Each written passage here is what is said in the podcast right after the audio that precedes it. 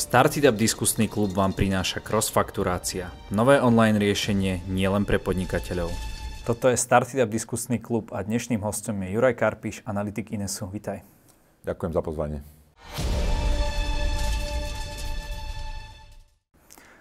Juraj, Bitcoin vystrelil do veľkej výšky. Dokedy to ešte bude pokračovať? Dokedy bude takto, takto enormne stúpať? Tak ja dúfam, že do nekonečná, že to vyletí na ten milión. dúfam, dúfam, ale neviem a myslím, že nikto nevie. Ale aj mňa to pozitívne prekvapilo, ako rýchlo po tom uh, poslednom vrchole 2017 a 2018 sa to opäť spametalo a vystrelilo ešte vyššie. Spomína sa napríklad investícia Elona Muska a Tesly do Bitcoinu, ktorý to začal akceptovať aj ako platbu.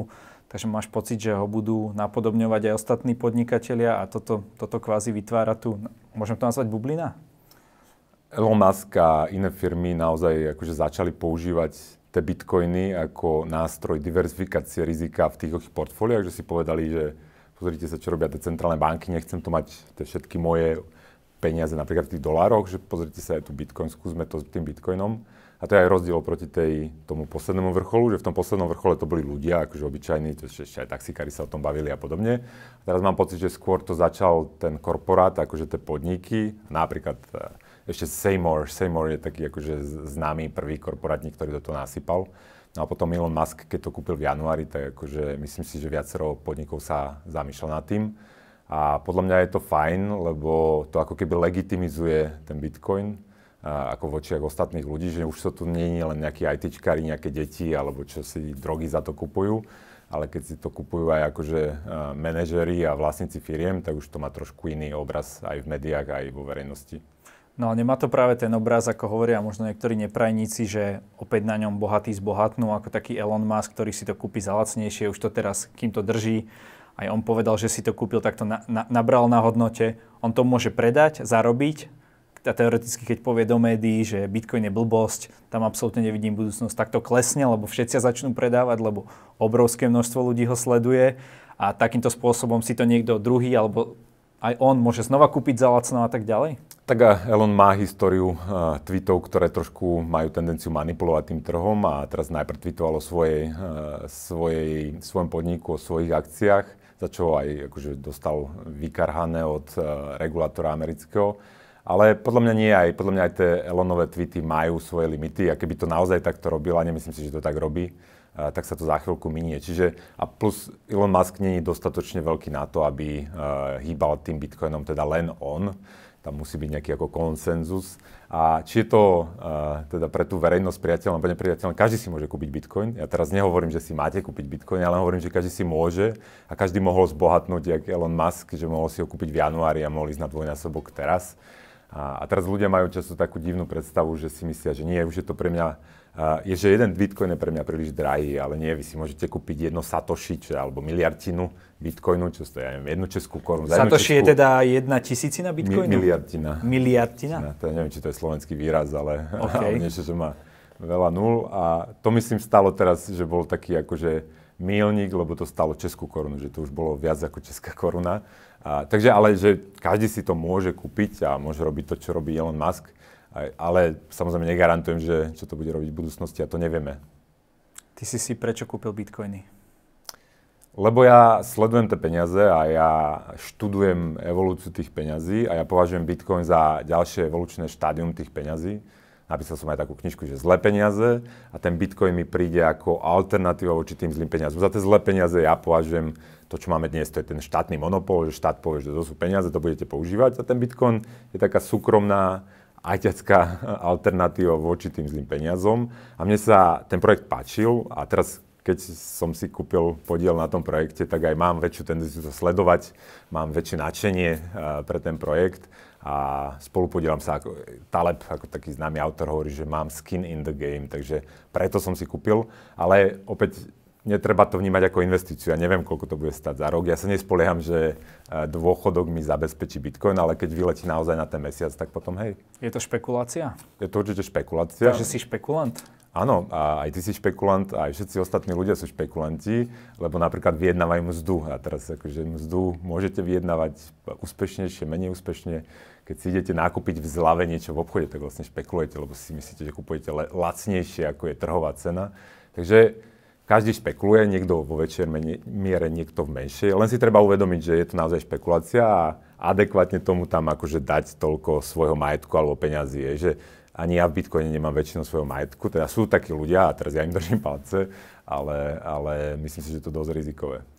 To neustále tlačenie peňazí, my vieme, že v roku 2007 bolo v obehu tretina dolárov, ako je teraz, a nám ale pomáha ekonomicky, nie? V dnešnej situácii, že tá ekonomika sa nejako drží aj napriek tej korone. Prečo si ty proti tomu? Prečo to voláš zle peniaze? Lebo je to prerozdelenie a podľa mňa to síce pomáha krátkodobo, ale dlhodobo nás to stojí uh, ekonomický rast.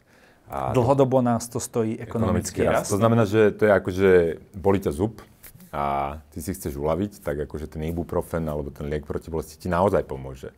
No ale keby si to riešil rok takýmto spôsobom, tak skôr či neskôr chytíš zápal celej tej sanky a nedajú ti voľný zub, ale aj polovičku sanky. A toto je presne akože tá metafora, prečo kritizujem tie zlé peniaze, že my si každý ten problém riešime ďalším tlačením peňazí a preto to ďalšie tlačenie peňazí musí byť väčšie ako to posledné a toto presne splňa, že teraz v tej pandémii sme vytlačili výrazne viac než tej poslednej finančnej kríze.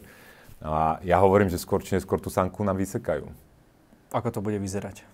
Bude to vyzerať tak, že v tom systéme bude toľko veľa dlhu, že keď začnú trošku raz úroky, trošku viac než čakáme, tak ten systém začne kolabovať. A teraz, ja neviem, kde sa to presne stane, neviem, kedy sa to stane.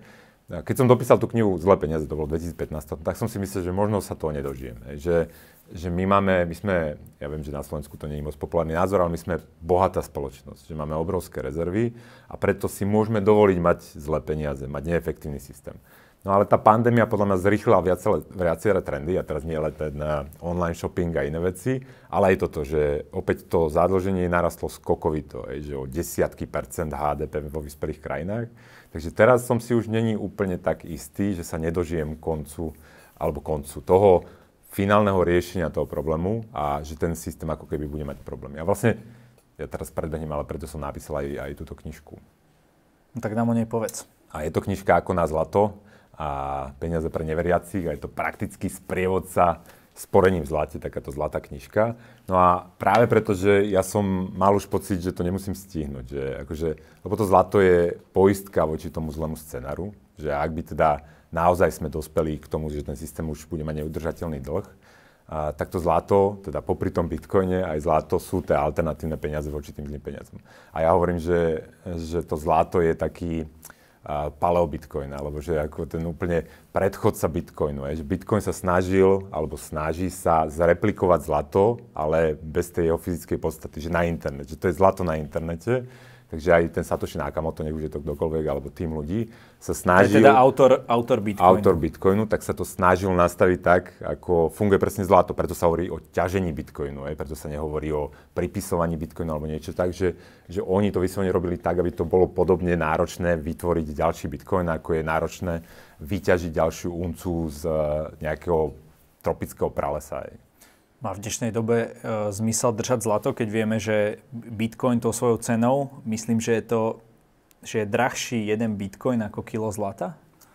Myslím si, že stále má. A teraz ja mám bitcoin aj zlato v tom istom šuflíku a to, ten šuflík sa volá peňažné aktíva alebo peniaze. Že tam mám eurá, doláre, bitcoin, zlato. Že to sú všetko nejaké formy peňazí a teraz konkurujúce si, je, že tie doláre a eurá to sú tie zlé peniaze, to sú tie štátne monopolné a ten bitcoin to je tá súkromná decentralizovaná alternatíva žijúca v internete. Zlato je tá súkromná, nikým neriadená alternatíva žijúca vo fyzickom svete. A teraz podľa mňa zmysel majú obidve, aj bitcoin aj zlato. Bitcoin mi dáva akože potenciálne o mnoho väčšie zhodnotenie, presne ak si vravel, že aj sme sa bavili, že to môže stať 100 tisíc dolárov, to môže stať milión, nikto nevie, že, ale môže to stať aj nulu, že keď to bude úspešné, bude to obrovské, keď to bude neúspešné, pôjde to na nulu, ale zlato je to 5000 rokov. Ej. Čiže ja som si pomerne istý, že zlato tu bude aj za 10, 20, 50, asi aj 100 rokov a že nájdem niekoho, komu ho predám a som si pomerne istý, že ho predám za viac než 0, 0 eur. Čiže ono je tradičnejšie, stabilnejšie. Taký tu tisíce, konzervatívny prvok tak, v tvojom čiže, portfóliu. Čiže nečakám až taký akože nárast. čakám ochranu, čakám tú poistnú funkciu, keď bude zlyhavať tie zlé peniaze. Ale Bitcoin je zase skôr taká akože viac špekulatívna, je, že je to ten listok do lotérie a keď to vyjde, bude to veľké, keď to nevyjde, tak mám nulu. A čo napríklad človek, ktorý teraz má už Bitcoin, mal byť z neho časť predať, využiť to, že je na týchto maximách, alebo ešte by ho mal držať a čakať, kým to bude mať ten tvoj vysnívaný milión? Tak ono to závisí od toho, čo ten človek, ako s čím to kupoval, akú má stratégiu, koľko má rokov, aký má iný majetok, či má akcie, či má nenútenosť, či má rodinu. A z tohto potom akože z tohto profilu vyplýva nejaká optimálna stratégia. Akože nemyslím si, že niekto vie časovať ten trh. Že ono je to tak divoké, že podľa mňa nikto ako nevie predvídať, že teraz to bude rásť, klesať, neviem čo. Čiže je strašne ťažké to obchodovať. Ale zase, keď je niekto dlho na, tom, na tej rakete, a vyletel už strašne ďaleko a teraz má v tom veľa majetku, tak podľa mňa je úplne racionálne niečo z toho zlikvidovať a to sa hovorí vo finančnom jazyku, že zrealizovať zisky. Že akože, aj keď ono je otázne, že teda keď za to dostanem tie eurá, ktoré strácajú hodnotu, či niečo zrealizujem, ale áno, reálne diverzifikujem z časti toho Bitcoin, že keby to padlo na budúci mesiac na 25 tisíc dolárov alebo na 10, tak časť toho zisku som si uchoval. Čiže opäť nedám ti jednoznačnú odpoveď, ale závisí to od toho kontextu toho človeka. Ja osobne to neobchodujem, akože vieme to, čo mám, budem držať a nech to stojí 0 alebo milión. A je to zaujímavý spôsob zárobku, takto s tým obchodovať, lebo viem, že sú takí ľudia, ktorí prakticky na dennej báze s tým obchodujú, hej, tie malé výkyvy vlastne využívajú, snažia sa využiť vo svoj prospech. Je toto dobrá forma aktivity, ani to nenazvem podnikania. Ja som na trhoch akože od roku 2000. V 2000 som, prvom som si otvoril akože prvý účet do brokera a ja som počas tých rokov ako spoznal kopu ľudí, čo obchodujú a väčšinou akože sa ti sami prihlásia, že kto zarába, tak, tak sa tým rád pochváli, ale nepoznám obchodníka, aj čo bol na začiatku úspešný, že by vydržal s tým 10 rokov. Ja to ti hovorí, že akože tá realita ich vyfiltruje na konci dňa a to, čo získali, často teda rovno stratia. Že často je to náhoda. Čiže nie, ja neverím na akože, úspešných dlhodobých obchodníkov. Akože, určite existuje, ale ich strašne málo. A tých najúspešnejších poznáme všetci. A časť z nich, ako napríklad Warren Buffett, to pozná každý úspešný investor, ale on nie je až tak obchodník, on akože hľadá tie super dealy. On vraví, že, má, že nájde 20 super dealov za jeho život a toho vlastne spraví bohatým. Čiže to není obchodovanie. Čiže tých úspešných obchodníkov moc nepoznám. Možno to niekto vie robiť, ale ja viem, že určite nie. Teda, že ja to neviem robiť a keby si ma presvedčal, že vieš, tak skôr ti neverím, než verím. Hej. OK. Čo niekto, kto nás teraz bude pozerať a bude si chcieť ten Bitcoin kúpiť, aké má možnosti, povedz možno nejaké výhody, nevýhody jednotlivých postupov? Sú rôzne spôsoby. Ten asi najpopulárnejší, alebo čo najviac ľudí robí, je, že si otvorí účet na nejakej kryptoburze, čiže to je miesto, kde, alebo miesto platforma, kde sa obchodujú tie rôzne kryptomeny za eurá alebo za doláre. Čo znamená, že pošlete tam peniaze, väčšinou od vás chcú akože nejakú, nejaký doklad identity, čiže aby vedeli, že koho je to účet. A tam si človek môže teda nákupiť čokoľvek, je, že napríklad ten bitcoin. Nevýhodou tohto prístupu je, že že vy vlastne spájate svoju identitu s nejakým konkrétnym bitcoinom a s nejakou konkrétnou kryptomenou. A v prípade bitcoinu, že bitcoin je tzv. pseudoanonymná kryptomena, to znamená, že do toho blockchainu sa hoci kto, hoci kedy môže pozrieť a prečítať si všetky minulé transakcie.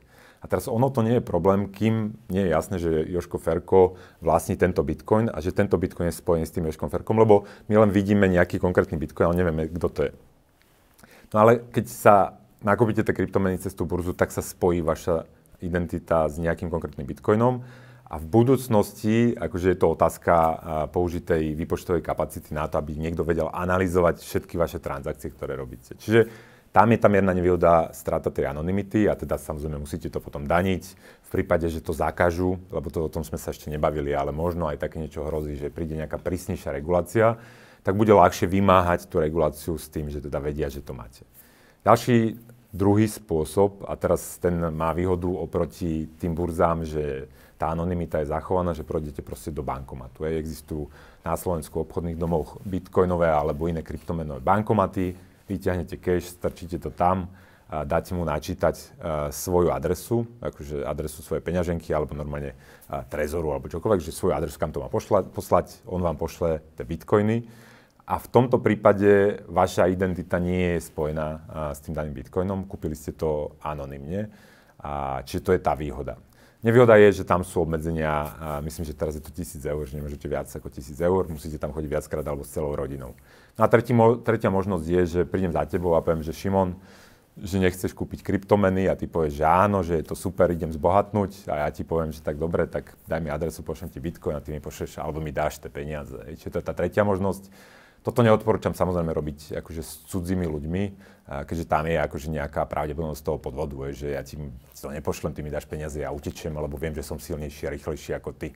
A tretia možnosť... A Ešte som... dobre, že ty, ty vyzeráš tak charakteristicky, že teba by asi ľudia našli. Asi by ma, možno by ma našli, ak by ma niekto hľadal. No ale ešte potom ale existujú burzy tzv. decentralizované a to je taký mix tých dvoch, toho vexlačenia, že toto je, toto je vlastne vexlačenie. A staré, mix, staré dobré časy. To, to sú vexláci na platforme, že decentralizovaná burza je, že nejaké miesto, ktoré akože umožňuje tým vexlakom sa stredať, stretať s tými klientami, ale je tam aj nejaká reputácia, že tých zlých vexlakov oni dajú preč, že, ktorí akože podvádzajú a že držia tam tých dobrých a potom akože dá sa anonymne transaktovať.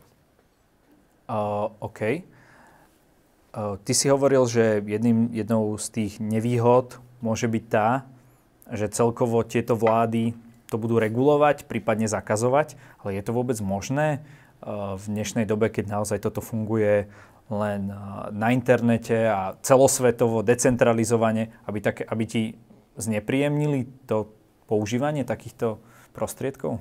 Vypnúť sa to už úplne nedá, podľa mňa. Presne. Ale znepríjemniť sa to dá veľmi zásadným spôsobom. Pretože keby, a teraz to vidíte, ako rastla tá cena toho bitcoinu a opäť rastol záujem, tak pribúdali tie vyjadrenia politikov. Je Lagardeová, to je šéfka našej Európskej centrálnej banky, sa vyjadrila, že to je vysoko špekulatívne aktívum. Tak a to je môže byť jedno, nie? Čo ja si robím so svojimi peniazmi. A ja by som si povedal, ale evidentne to nie je jedno. Ale treba vnímať, že tam je naozaj štátny monopol a oni naozaj nedovolia iným peniazom. A teraz ja keby som začal tlačiť Karpišové dobré peniaze, napríklad na takýto pekný zlatý papier, a, tak by som išiel do basy, lebo som porušil zákon o Národnej banke Slovenska, paragraf 15, kde je napísané, že bankovky na danom území, na našom území vydáva iba Národná banka Slovenska. No a ten Bitcoin to vlastne porušuje, len my nemáme koho zavrieť, akože sa to Nakamo to nevieme, kto je a ono sa to deje nejak samo, hej, čiže samo sa vydávajú, samo sa ťa, to ťaží ale napriek tomu to útočí na ten štátny monopol a tie štáty akože majú radi ten peňažný monopol, lebo im dáva možnosť zdaňovať bez parlamentu, zobrať si zdroje z toho súkromného sektora. Čiže podľa mňa ten, o čo úspešnejšie budú tie kryptomeny, napríklad ten Bitcoin, o to agresívnejšia bude tá reakcia a skôr či neskôr príde nejaká forma tvrdej regulácie. A strašne zaujímavé je rozmýšľať nad tým, že čo sa stane potom. Hej. Že podľa mňa, keby prišla, teraz neviem, kedy príde, tak ako bude to mať vplyv na tú cenu. A úplne to akože nezrušia, ale potom bude strašne zaujímavé, že ako sa s tým vysporiada ten systém. Že oni môžu povedať napríklad, že Karpiš, keď ti nájde na mobile bitcoinovú peňaženku s bitcoinami, tak akože je to prestupok alebo trestný čin, lebo všetci vieme, že bitcoin je podporuje terorizmus a neviem, všetky zlé veci, ja neviem, detské porno sa za to, za to nákupuje alebo čo. No a keby toto povedali, tak ja si to naozaj dám preč z toho telefónu a potom je ťažšie používať tie peniaze. Ale to neznamená, že to zanikne, lebo ono, to je na internete, internet je všade a nikde. A, takže podľa mňa by vznikli nejaké ako keby, e, ako máme dnes daňové raje, tak by vznikli kryptoraje, že krajiny, ktoré by sa špecializovali na to, že sú priateľské voči ľuďom, čo používajú kryptomeny. A potom si to viem predstaviť, že by to fungovalo tak, že akože tak transakcie by prebiehali na tom internete, nie lokálne, že by som si to nevedel tu zameniť za eurá. A keby som z toho potreboval eurá alebo doláre, tak by som išiel do toho kryptoraju a, a tam by som to vybavil. Ale uvidíme, uvidíme, ako to teda bude naozaj, že teda ako bude vyzerať tá, ten pokus o reguláciu. Aké sú možno dnes štáty, ktoré sú ku kryptomenám, povedzme, také otvorenejšie? Je to napríklad Rusko, ktoré, kde Putin jedná so zakladateľom Ethereumu, Buterinom a tak ďalej? On sa stretol s Putinom a boli tam ako nejaké nádeje, že, že budú priateľskejšie, ale podľa mňa sa to nenaplnilo, že skôr by som tých, tie akože kryptoraje hľadal niekde inde. Uh, často sa spomínalo Švajčiarsko, lebo tam akože niektoré tie kantóny ako umožnili platiť napríklad dane a, a to Švajčiarsko systematickejšie pracovalo niektoré tie kantóny zo Švajčiarska na tom, aby vyslalo signál investorom, že poďte sem, tu sa oplatí ako rozvíjať tá nová kryptoekonomika. A ja toto trošku považujem za premarnenú e, šancu aj pre Slovensko a Českú republiku, lebo my sme tu mali silnú akože bitcoinovú kryptoscénu, že tuto je, sú ľudia, ktorí ako boli na začiatku tých mnohých projektov. Napríklad Trezor akože funguje v Prahe, Paralelná Polis, akože prvý podnik, kde sa platí čisto v krypte, a tam bol za, založený a proste sú tu ľudia, čo to robili a podľa mňa to bol potenciál, aby my sme sa stali nejakým takýmto kryptorajom, kde by mohli ako keby investovať to nové firmy, ale to sa bohužiaľ nenaplnilo, lebo prišli hlúpe zákony ešte za tej minulej vlády, ktoré akože úplne znemožnili nejaké normálne transakcie, že sa správajú ako dosť nepriateľsky voči tým kryptomenám. A naša vláda to nezmenila, hej? Zatiaľ sa to nezmenilo, akože ja som aj sa rozprával s niektorými ľuďmi, že tie zákony niektoré treba upraviť, lebo Napríklad úplne hlupý nákup kávy za bitcoin je zložitá zda- zdaniteľná udalosť. Akože teoreticky, keby ja som si kúpil túto vodu za bitcoin od teba, tak by som si mal v Exceli nájsť, že ten bitcoin, za ktorý som si to kúpil, kedy som ho kúpil, za akú cenu, nájsť ten rozdiel tej ceny a koľko som na tom zarobil, keď som si kúpil tú vodu a to by som mal zdaniť a nezapočítava sa tam startať. Proste akože totálny problém a s tým sa podľa mňa normálne tu nedá akože podnikať. Čiže akože sú firmy, ktoré akceptujú tie kryptomeny, ale z toho účtovného hľadiska je to na Slovensku naozaj komplikované. Čiže už aj, už aj to, keď nejaká slovenská firma teraz akceptuje, neviem, Bitcoin, tak uh, už je to tak na hrane, alebo už je to za hranou? Nie je to pre nich na hrane, ale je to akože byrokraticky náročné okay. a, a preto im to ako riešenia po, poskytujú niektoré firmy, že povedia, že vieš čo, akože ty hovoríš, že akceptuješ bitcoiny, ale my ti budeme posielať akože ten Fiat a my to za teba vybavíme a že spraví sa to cestou nejakej brány. Ale Fiat taj... teda bežné peniaze. Presne tak. Presne aby sme tak. vysvetlili ďakujem, lajkom. Ďakujem, ďakujem za, za upresnenie, ale podľa mňa sa dá, že sa niekde stane to, čo sa stalo s Írskom. Že Írsko napríklad sa zviezlo na tej vlne, že Apple a, a tie iné akože internetové firmy a myslím, že aj Google tam sídli, že, že hľadali akože nejaké priateľskejšie daňové prostredie a Írsko to strašne profitovalo a podľa mňa ako takáto šanca sa objavila aj v tomto, v tomto sektore. Ale uvidíme zase, keď príde tá nepriateľ, nepriateľská re, regulácia, ktorú čakám, tak akože ten kryptosektor to bude mať ťažké. Poďme si ešte e, v krátkosti nejako povedať plusy a minusy tých ďalších kryptomien. Napríklad e, spomínali sme teda Ethereum, a čo ty na to, aká je výhoda, nevýhoda? Tak Vitalik Buterin to za, založil, pretože mal pocit, že ten bitcoinový blockchain je príliš jednoduchý, že nedá sa v ňom robiť, ako vyvíjať aplikácia a, a nejaké veci. Takže on urobil, on urobil ten svoj projekt, ktorý umožňuje programovať práve nad tým blockchainom a vďaka tomu tam vzniká, a teraz rôzne sú to spoločnosti, dá sa založiť spoločnosť nad tým blockchainom Etherea, dá sa programovať rôzne akože to sa volá DeFi, že akože snažia sa replikovať rôzne finančné služby a v tom kryptosektore a, a nad, tým, nad tým Etherom. Čiže Ethereum má tú výhodu, že, že, že je, to, je tam možné ako keby vyvíjať, vyvíjať priamo nejaké aplikácie. A v Bitcoine takéto niečo, to prostredie nad tým blockchainom má riešiť, to sa volá, rootstock, ale neviem, že ako sú ďaleko, neviem, či sa im to podarilo. Nevýhodou toho Ethera je, že je viac centralizovaný a teda je akož o niečo menej rozšírený ako ten Bitcoin. A ďalšiu kryptomenu, akože, čo podľa mňa stojí za to spomenúť, je, lebo som spomínal akože tú potenciálnu zraniteľnosť toho Bitcoinu, je tá pseudoanonymita, to znamená, hoci kto si tam môže prečítať tie transakcie. A toto zase rieši, uh, viac, rieši to viacero kryptomien, ale podľa mňa akože jedno z tých lepších riešení je to Monero ktoré sa teda nedá čítať a to je akože viac menej, aj keď si pozriem nejaký report napríklad Európskej centrálnej banky, čo robí o odhadovanom práni špinavých peňazí, tak ako pri Bitcoine tam uvádzajú nejaké číslo, že nejaké odhady, ale pri Monere tam neuvádzajú nič, lebo to nikto nevie, lebo proste nikto nevie vstúpiť do toho, do toho a prečítať si tie transakcie. Monero sa v tom podobá tej hotovosti, vieš, že akože ty keď mi dáš teraz 100 eur, tak ako, keď to niekto videl, tak vedia o tom, ale na tých 100 eurách už není žiadne akože stopa, že boli, boli tvoje. A rovnako, keď ti pošlem Monera, tak akože viac menej sa asi nikto nikdy nedozvie, že išli odo mňa ku tebe. Čo Tether? Tether, Tether je taká akože pomocná kryptomena. Tether je kryptomena, ktorá má ktorá cieľuje hodnotu 1 dolár. To znamená, že cieľom Tedra je stať stále 1 dolár, čiže nekupujte Tether, keď chcete zbohatnúť, lebo to asi nie je tá najlepšia stratégia. No ale ona slúži na to, že niektoré tie burzy, kryptoburzy, a nechcú splňať tie prísne regulácie, ktoré by museli splňať, ak by akceptovali eurá a doláre. To znamená, že oni si vravia, že nie, nie, nie, že my nechceme eurá a doláre, lebo by sme museli zisťovať identitu našich klientov, my sme, by sme spadali pod rôzne smernice a neviem čo. Takže my neakceptujeme ten fiat a obchodujeme len medzi kryptomenami, a pre, ale oni potom potrebujú nejakú zúčtovaciu jednotku podobnú euro alebo dolárom a preto používajú tether eura alebo tether doláre. Čiže to oni replikujú vlastne tie naše zlé peniaze v tom kryptosektore a potom, akože keď sa to zobchoduje a neviem čo, tak niekto môže zobrať tie svoje tedre a vymeniť ich za tie ozajstné doláre na nejakom inom mieste. A teraz tam bol taký chvíľku strach, lebo ono to funguje tak, že niekto vloží ozajstné doláre do tej banky, tedr banky a tá tedr banka vypluje tie uh, kryptodoláre, tie tedre. A teraz viac ľudí sa pýtalo, že no a sú tam naozaj tie skutočné doláre za tými vydanými tedrami. A to obávam sa nikto nevie a jediná možnosť, ako to vyskúšať, je, že akože urobiť beh na Tether banku, to znamená, že skúsiť naraz vrátiť všetky tie Tether tam a vypýtať si späť doláre. Ale to sa zatiaľ nestalo a uvidíme teda v budúcnosti, či, či sa to bude testovať alebo nie. A stále teda zostáva to, že každá z tých kryptomien je naozaj špekulácia a treba to takto brať. Netreba no, to brať ako investíciu podľa mňa to stále platí a teraz, že aj že definícia peňazí je, že, sú to, že je to bublina, ktorá dlho nesplasne, že my nevieme ako povedať, či to je lacné alebo drahé, že môj obľúbený príklad je byt. Akože keď mi chceš predať byt, tak ja sa spýtam, že za koľko. A druhá vec, čo zistím, je, že za aký nájom sa prenajíma tvoj byt ročný a pom- dám do pomeru cenu k tomu nájmu, zistím, či mi predávaš draho alebo lacno 1 euro.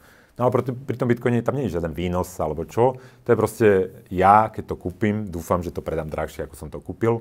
A to je z definície bublina. A preto sa to nedá. Ale opäť, že to neznamená, že to musí ísť na nulu alebo že to splasne, ale to je, že je to špekulácia, že nikto nevie, ako sa to bude vyvíjať. Keď to bude úspešné, keď veľa ľudí to bude chcieť, bude to strašne drahé, keď nie, tak, tak nula. Ty si spomínal tie domy, byty, nehnuteľnosti, tie ale stále aj v dnešnej dobe neklesajú na cene. Ako je to možné, keď všade počúvam, že máme krízu, mali sme aj nejaký prepad HDP a tak ďalej? To Veľa ľudí je nezamestnaných. To a, ale že tá nezamestnanosť nerastla tak, ako by sme čakali. To pravda. Akože ekonomika padla takmer o 10%, akože v tých najhorších prepadoch a nám nezamestnanosť narastla na 8%, alebo cez 8%. V roku 2000 bolo na Slovensku nezamestnanosť 20% a to sme nemali ani pandémiu, nemali sme zavretú ekonomiku. Čiže to sú tie zlé peniaze, že akože tie centrálne banky pustili tie peniaze do obehu a tie peniaze akože robia tú vec, že akože ľudia často sú doma zavretí a gamblujú na akciových trhoch. Ako máme tie tzv. memečkové akcie ako GameStop alebo neviem čo, že, že ľudia sa hrajú na telefónoch, kupujú akcie, kupujú opcie Čiže je to taký podivný stav, že v tej ekonomike je stále dosť peňazí napriek tomu, že bola ekonomika zavretá a preto tieto veci sa ešte nedejú, že neklesajú nehnuteľnosti, že nerastie nezamestnanosť. A teraz otázka je, že dokedy to vydrží a otázka je, že čo bude potom. Že ja, ja typujem, že ak by prišla tá vyššia inflácia, že by sa to prejavilo na cenách, ako keby tie nové peniaze, čo sa podľa mňa prejaví skôr či neskôr, tak potom bude vidno aj nejaké negatívne dopady toho, že možno porastie nezamestnanosť, možno aj tie nehnuteľnosti už nebudú musieť rásť. Ale keď sa pozrieme na nájmy, tak tie klesli o 15 až 17% na Slovensku medziročne. Že, čo je zaujímavé, že ceny nehnuteľnosti mierne rastú, lebo zase už nerastú až tak prudko, jak rastli minulý rok, ale tie ceny nájmov klesajú. Ako to, že to nereflektovalo tie ceny tých nájmov? A tam sa otvára akože, že nejaký rozpor, ktorý sa bude musieť vyriešiť a teraz buď tie ceny nájmu sa vrátia a predbehnú to, čo zameškali, alebo tie ceny nehnuteľnosti sa poberú ich smerom. Hej. Ja by som, ja mám tendenciu si myslieť, že ono sa to až tak nevyriešilo, že ono sa to len opäť natiahlo do, že dali sme si ten ibuprofen a on teraz funguje, ale skôr či neskôr akože ten zub začne bolieť. No. A to teda bude znamenať čo? To znamená, že ja odhadujem, že príde tá vyššia cenová inflácia v tých spotrebných statkoch. Všade inde už tá inflácia bola, že nehnuteľnosti sú drahé, akcie sú na historických eh, maximách, Bitcoin má historické maximum, zlato bolo na historickom maxime. A teraz podľa mňa, kde ešte tá inflácia nebola vidno, sú spotrebné statky, to je to, čo kupujeme v obchode, rožky, mlieko, neviem čo. A podľa mňa, aj keď ta, aj tam príde, tak akože potom čakám, že, že začnú byť problémy. Je, že, že niektorí ľudia, ako im klesne reálny príjem, lebo tie ceny nebudú, tá mzdy nebudú stiať za tými cenami, a možno budú musieť začať opätovne rásť úroky, čo teda ako postihne tých ľudí, čo majú hypotéky a čo teda sú, majú príliš veľa dlhu k tomu svojmu príjmu. Momentálne aká inflácia? Samozrejme, keď nás zavreli doma, tak akože tá inflácia spomalila. My sme mali minulý rok na Slovensku do 3%, teraz je nad 1%. Ale akože vo svete, keď sa pozrieme na ceny kovov, na soju, na komodity, na akože tie základné veci, tak tam vidíme už pomerne prudký rast, tak ja predpokladám, že tá inflácia, inflácia sa rozbehne a aj tie inflačné očakávania, že tieto posledné dni, ako úroky na amerických štátnych dlhopisoch začali prudko rásť, čo ako jeden z inflačných ako keby uh, indikátorov. Uvidíme, či to je trend, že či to len nie je nejaký dočasný skok, ale, ale myslím si, že leto ukáže, že ak je pravda, že tá pandémia bola vyriešená tou vakcináciou, že nepríde ďalšia mutácia, vakcíny fungujú, bude ich dosť a my, ak vyriešime do leta tú pandémiu, tak potom podľa mňa príde také uvoľnenie medzi ľuďmi a oni hodia tie svoje úspory, ktoré, lebo v západných krajinách ľudia dosť sporili, sa báli, nevedeli, čo bude. Že potom sa to hodí na ten trh a tam sa bude testovať, že či tá inflácia naozaj príde alebo nepríde. Čiže do leta uvidíme. OK. Juraj, každý u nás na záver rozhovoru môže niečo odkázať našim divakom. Nech sa ti páči. No, tak pomôžte, pomôžte tomu, aby vyhrali lepšie peniaze a naučte sa pracovať s tými kryptomenami. Teraz neviem, že si to musíte kúpiť, ale keď sa naučíte pracovať s tými kryptomenami, tak budete odolnejší voči tomu, keď náhodou tie zlé peniaze zlyhajú. Ďakujeme za rozhovor. Ďakujem za pozvanie. Všetko dobré.